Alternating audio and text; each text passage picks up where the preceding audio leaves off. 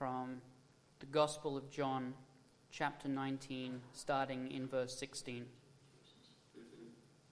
So he delivered him over to them to be crucified. And so they took Jesus, and he went out bearing his own cross to the place called the place of the skull, which in Aramaic is called Golgotha. There they crucified him, and with him two others, one on either side, and Jesus between them. Pilate also wrote an inscription and put it on the cross.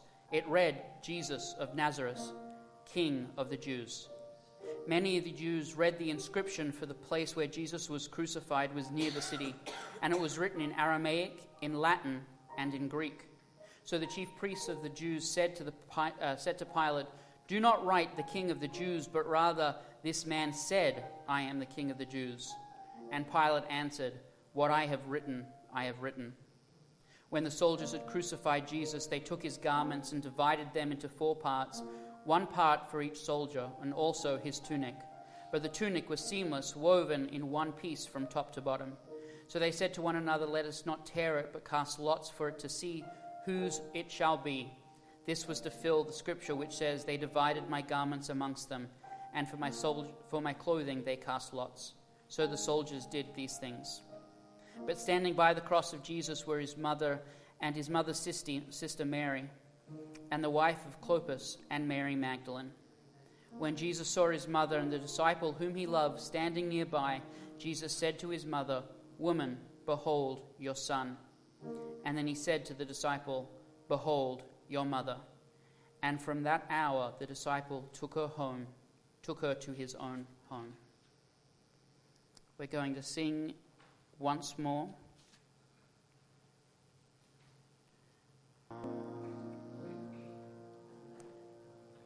Amen. As our brief devotional for this evening, if you'd like to turn to John's Gospel, chapter 19, just so you can uh, follow along. And to, uh, to set the scene for what's, uh, what's occurred, first, uh, we've had the Last Supper. That's happened traditionally on Thursday evening, is when the disciples got together, had the Last Supper. Jesus famously uh, instituted uh, what we would refer to as communion when he said, This is my body broken for you, this is my blood of the new covenant. So Jesus uh, did that. Then he went to the Garden of Gethsemane where he prayed uh, all night, uh, staying awake the entire night. And then uh, Judas Iscariot, one of the twelve, came and betrayed, to betray him, uh, walks up to Jesus and plants a kiss on his cheek. Uh, Jesus responds, Judas, have you betrayed me with a kiss? Uh, and then Peter, being the fiery hothead that Peter sometimes is in the Gospels, uh, he takes someone's sword and he cuts off someone's ear. And Jesus picks up the ear the ground, from the ground and somehow reattaches it miraculously and says, uh, "The time for that has not yet come." I think is amazing. Um, I mean, what would it be like if you were that guy? You, are standing by the chief priest, you don't know really what's going on. Suddenly, this crazy young disciple is lunging at you with a sword. Uh, then you've got no ear and you're in pain. Start freaking out. What am I going to do? I'm, people are going to call me lefty for the rest of my life. And then Jesus walks up and just it back on. Doesn't tell us what happened to that guy. I wonder if he became a, a believer. Because there's certain things that pretty much would make you a believer. Jesus is then arrested. He's taken uh, before the Sanhedrin, the Jewish council, and he stands trial. He actually stands a, a series of six trials uh, over the period of a, a day or so. Uh, many of those trials were actually illegal under both Jewish and Roman law, uh, and so we don't know really why they thought they could get away with it, but get away with it they did.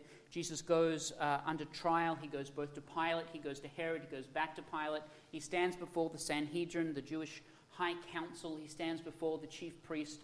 The priest uh, says to him, are you, the, uh, are you the Son of God? Are you the Messiah?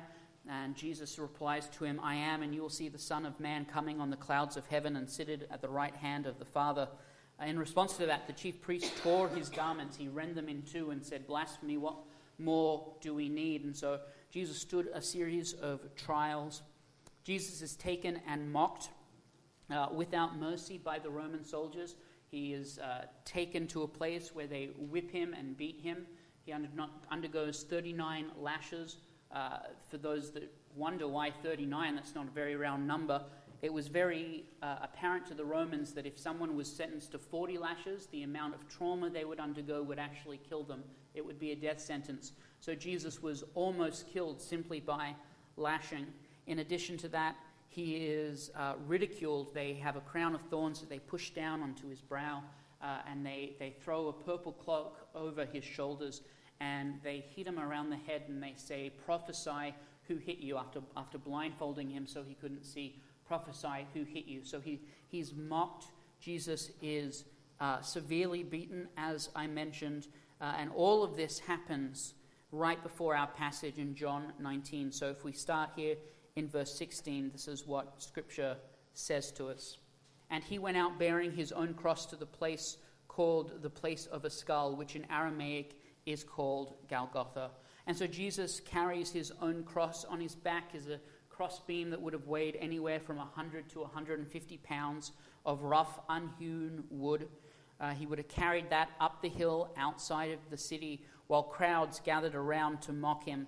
Some of the Gospels record that Jesus, uh, on that road to Golgotha, needed someone to carry his cross for him, a man called Simon of Cyrene. Verse 18 There they crucified him, and with two others, one on either side, and Jesus between them. The Gospels, all four of them, simply use that phrase, and they crucified him. It doesn't give details because uh, crucifixion was very well known in the minds of those of this particular day. Everyone knew what crucifixion was, they knew what it entailed. For Jesus, it meant that he was hung on a wooden cross.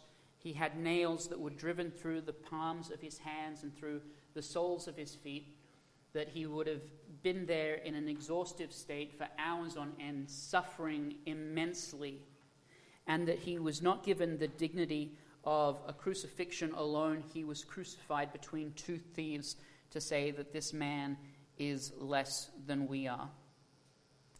Verse 19 Pilate also wrote an inscription and put it on the cross, and it read, Jesus of Nazareth, the King of the Jews. Many of the Jews read the inscription for the place where Jesus was crucified was near the city, and it was written in Aramaic, in Latin, and in Greek.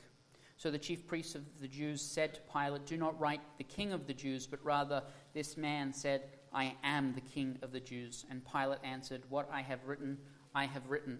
And that has always really fascinated me, like Pilate saying that. Uh, mainly because I can sort of imagine most people in Scripture being slightly sarcastic, like I normally am. Um, and I can imagine Pilate looking at him and being uh, at the chief priest and just being like, I've done everything you want, and now you want the verbiage changed? Forget it, I'm out. Like, I, what I have written, I have written. You know, sometimes uh, when I'm designing stuff, when I do graphic design, uh, I take it to my wife and I show it to her, and she says, This is great, but can you write this instead? Uh, and far too often I quote Pilate, I have written what I have written. Uh, do it yourself if you don't like the result. Like, come on. You're supposed to look at me and say, Hey, this is lovely. Thank you, honey. Right? Am I right? Thank you. So Pilate answered, What I have written, I have written.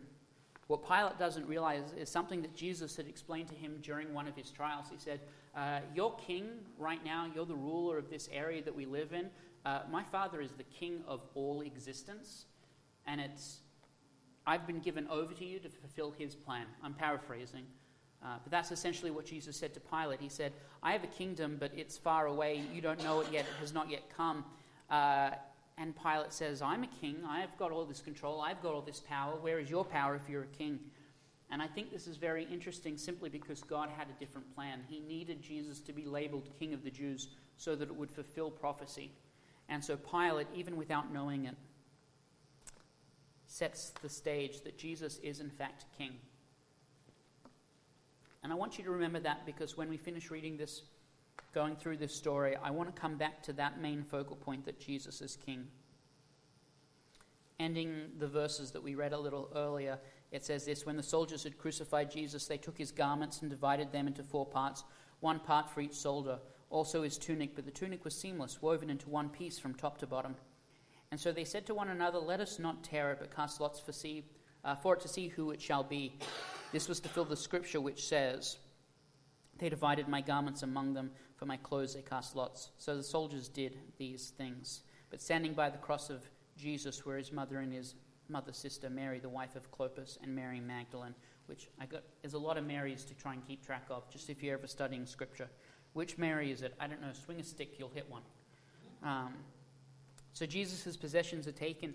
Um, I wonder how many of us would think that this in itself would be undignified. The fact that Jesus is crucified publicly, he's publicly shamed, he's publicly humiliated, he's beaten beyond all recognition. The book of Isaiah says that he, is, uh, he was marred so much that he did not resemble being human anymore, that he couldn't be counted amongst the sons of man. Uh, and so he then is publicly executed, crucified in front of all these people, including his mother. And then, sort of, the, one of the last insults is then they, they take his clothes. He doesn't even, his mother doesn't even get his clothes. Uh, I don't know. Some of these things, they stand out to me. They might stand out to you, but sometimes the absolute lack of respect that Jesus is shown uh, is just unreal when Jesus saw his mother and the disciples whom he loved. A side note, which I won't, I won't address again in this sermon uh, John wrote this gospel, and John wrote himself as the disciple as Jesus loved, which I always thought was just a little bit, you know, just a little bit arrogant. Who are you? I'm the disciple that Jesus loved. Well, you're writing the story. Like, that doesn't. Anyway, we're moving on. When Jesus saw his mother and the disciple whom he loved standing nearby, he said to his mother, Woman, behold your son. And then he said to the disciple, Behold your mother. And from that hour, the disciple took her into his own home. When Jesus addresses his mother as woman, it's actually culturally a sign of respect. I think I've mentioned this before, but it always bears mentioning again. Sometimes our culture and context can make it look like Jesus maybe is being dis- disrespectful, saying, Woman? Like, eh, if I am a teenager and I go into, you know, when I was a teenager and I go into my mother, you know, I'm in my room and she comes in and says something to me, and I say to her, Woman, I'm doing it, I'm going to get beaten, is what's going to happen. And, and rightly so. But in this particular time, the term woman was actually uh, more of an honor, honorary thing. It was it actually bestowed dignity and worth on the person. That's why when Jesus uh, in John chapter 4 goes to the woman at the well, he addresses her as woman. He restores dignity just in his way of addressing her. Jesus' first miracle, again recorded in the Gospel of John, is when he turned water into wine. Uh, and during that particular thing, his mother came to him and he said, and said, Jesus, we've drunk our way through the wine. Can you make more? And Jesus says to her, Woman, my time is not yet come. He uses this term often, and it's a sign both of endearment and respects. And one of the things that I absolutely love about the way that this ends is that it shows that Jesus takes care of his mother from the cross. I mean, can you imagine most of us, if we were hanging there in the, in the absolute um, uh, most amount of pain that a human can bear before they are, before they, they are killed, um, the word excruciating is Latin and it means from the cross. Um, it, it, it's a word that they didn't have a word to describe how painful crucifixion was, and so they actually had to invent one to describe it. And in that state, when Jesus is hanging on the cross, he says to John, uh, Take care of her. I love her. And to me, it shows the humanity of Jesus so much. We, we know from Scripture that Jesus loves all of us, that he died for all of us. But his humanity, I believe, is fully on display here when he looks at his mother and says, I want her taken care of. Doesn't matter about my suffering. And that he trusted John in order to take care of his mother. Now, all that being said, it leads us back to this statement from Pilate Here is Jesus of Nazareth, King of the Jews. One of the things in my experience is that we segment the aspects of Jesus' nature to certain periods. When Jesus is doing works and miracles, he's the prophet, he's the priest, he's doing all this stuff. Uh, when Jesus is on the cross, he's the sacrificial lamb. And we don't think of Jesus really being king until the resurrection. We sort of segment these things so that we can define them, so we can celebrate them better. And, and we'll get to Sunday in a couple of days and we'll celebrate together Resurrection Sunday.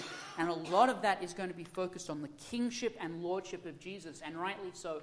But one of the things uh, I've come to understand in my own study is that Jesus Christ is king on the cross.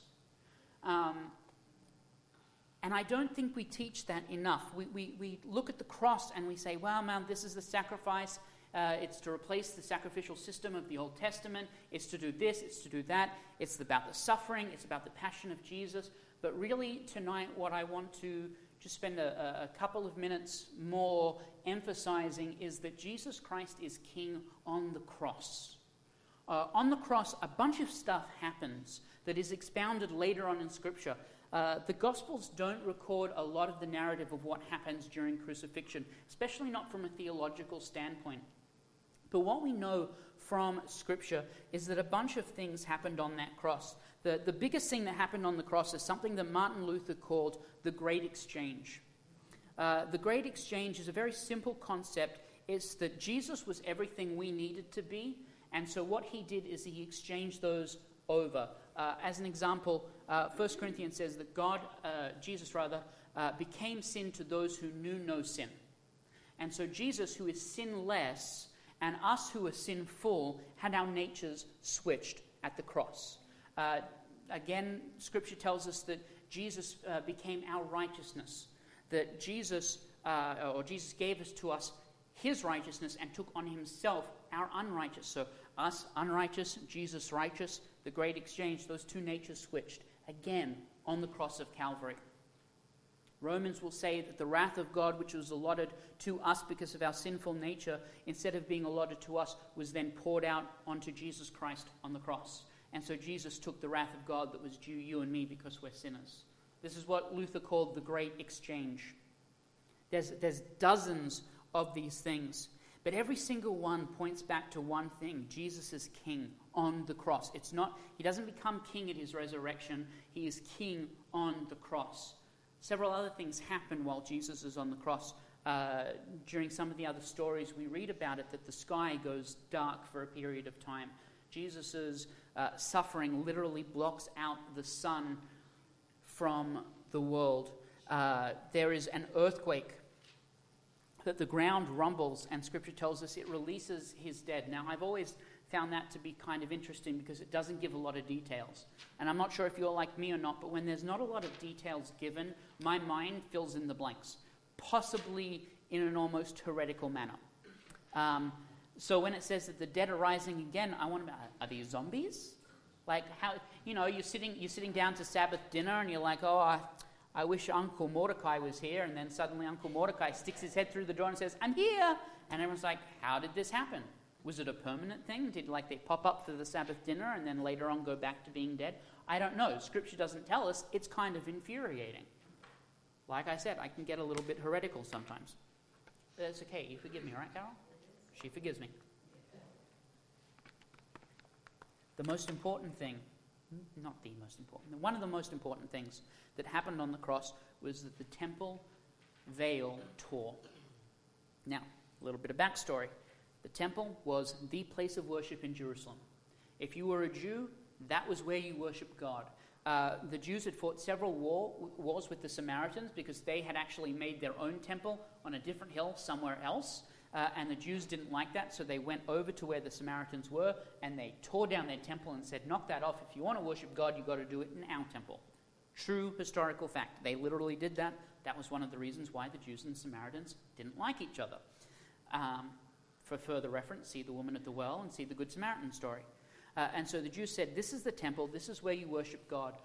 Uh, more than that, that the, the temple of God on one day a year was when the physical presence of God would descend in the form of a cloud, rest over the ark of testimony or the ark of the covenant, uh, and then the high priest would go into the presence of God in that smoke and mist.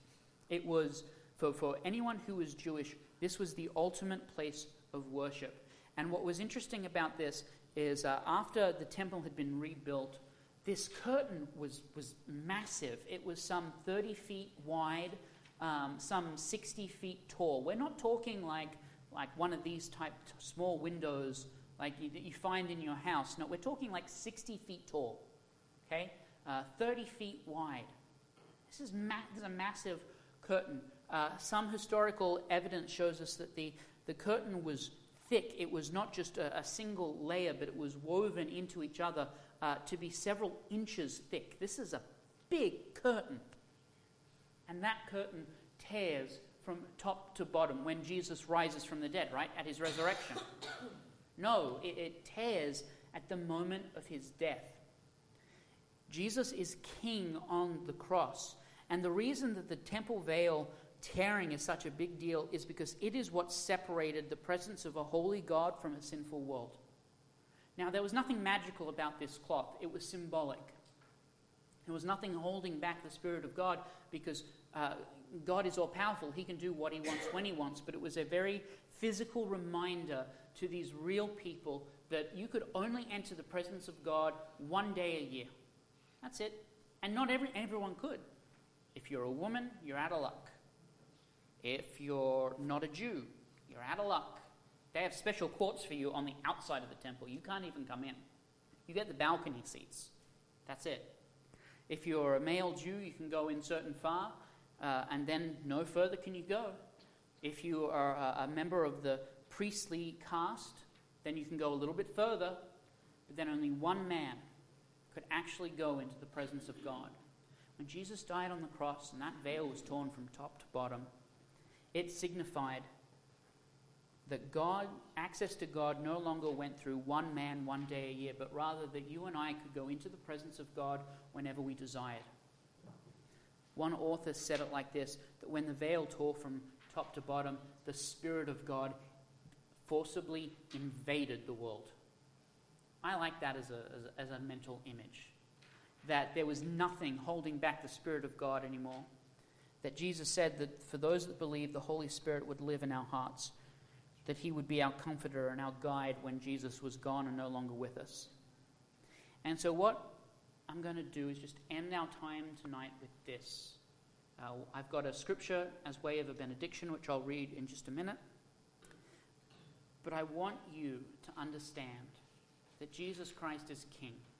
He was King at the moment of his birth, He was King at the moment of his death, and he is king at the moment of his resurrection. And scripture tells us this that Jesus Christ is now seated at the right hand of God the Father, ruling and reigning on high. Too often we have this mental picture in our minds of Jesus in this battered and bruised state, and we can reflect on that during Good Friday. But the reality is, is that our King, our God, is seated on a throne in heaven, ruling and reigning right now. And that to me is amazing. That to me is why this is about, this why we call it Good Friday. That we, we serve a king. We serve a king who not only rose from the dead, but a king who would sacrifice himself in the first place. Find a leader. Find a political leader. Find uh, a family leader. And ask yourself the question if they would die for you. Because Jesus did. Amen? Amen? Amen. Jesus is king. And let's reflect on that.